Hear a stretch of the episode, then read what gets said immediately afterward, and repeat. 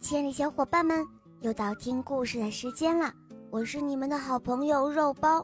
今天的故事是刘以山小朋友点播的，我们快来听听他的声音吧。小肉包姐姐你好，我叫刘以山，我来自沈阳，我今年五岁了。我每天都要听小肉包讲故事。我喜欢小肉包童话《萌猫森林记》，我也喜欢《恶魔导师王复仇记》。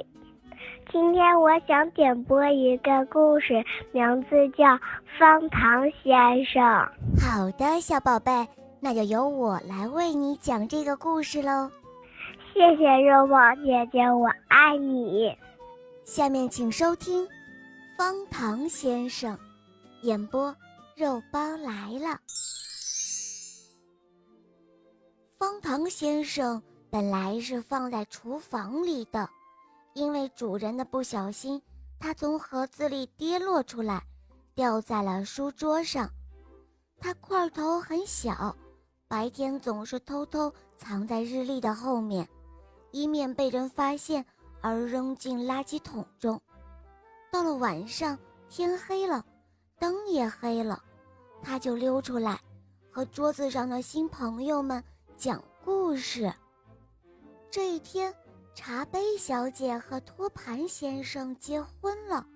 要知道，从工匠把他们造出来的那一刻起，他们就约定好了要白头偕老。看着两个人幸福地拥抱在一起，方糖先生很是感动。他和桌子上的单身的先生们一样，期待着美好的爱情。直到有一天，来了一位铅笔小姐，她呀穿着粉红色的外衣，头上戴着一顶蓝色的帽子，她有着高挑的好身材，而最重要的是，她是这里除了字典爷爷之外。最有智慧的姑娘，她会算数，还会写字呢。方糖先生爱慕着这一位铅笔小姐，他感觉自己恋爱了，他喜欢铅笔小姐。可是和他一样喜欢铅笔小姐的，还有笔筒先生、橡皮先生和白纸先生。方糖先生有些难过，他来自遥远的厨房，没有带任何东西。还好，铅笔小姐并不介意他的贫穷，她喜欢听他讲的从厨房到书桌的冒险故事。有一次，方糖先生正在讲他的好友，瓮汤勺。为了碗姑娘和筷子决斗了，结果脚底下打了滑，摔了个粉身碎骨。铅笔小姐困得睡着了，她靠在他的肩上。那个时候啊，仿佛空气中都飘荡着甜美的气息。然而，其他喜欢铅笔小姐的单身汉们。都嫉妒极了，橡皮先生说：“不管你做错了什么，我都能够纠正你的错误。”笔筒先生说：“我我能给你一个安稳的家，永远包容你。”白纸先生说：“我能给你展现自我的舞台，我们多么相配啊！”铅笔小姐看看方糖先生，因为他必须做个决定了，不然其他人可能会把他们赶走的。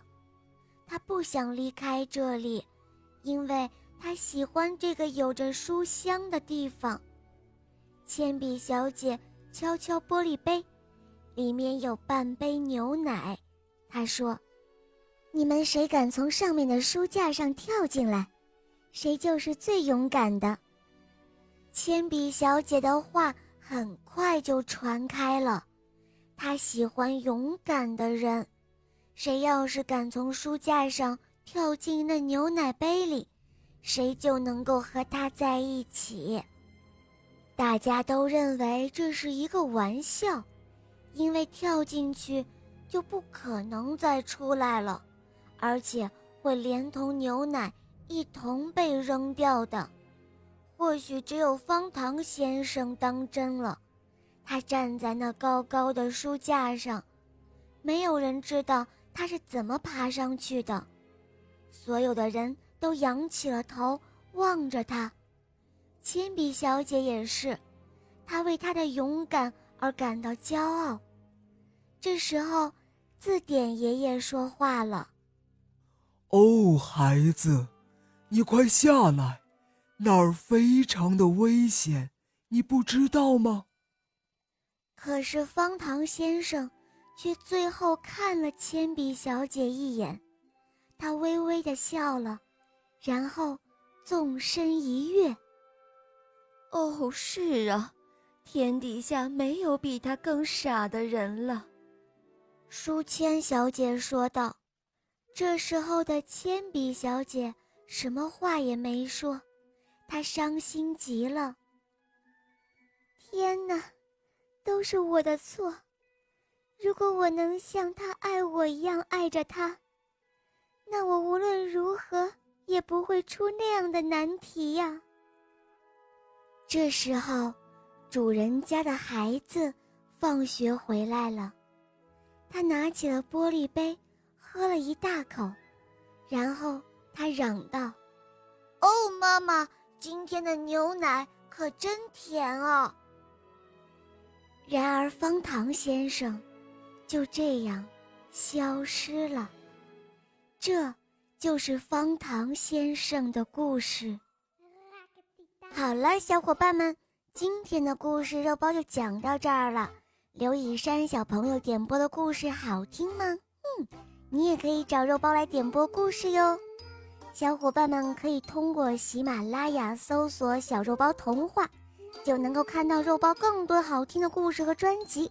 我向你推荐《萌猫森林记》，有三十五集哦，还有《恶魔导师王复仇记》，有六十集故事哦。小伙伴们，赶快来收听吧！好啦，刘以山小宝贝，我们一起跟小朋友们说再见吧，好吗？小朋友们再见，爱你们，么么哒！嗯，小伙伴们，我们明天再见哦，么么哒。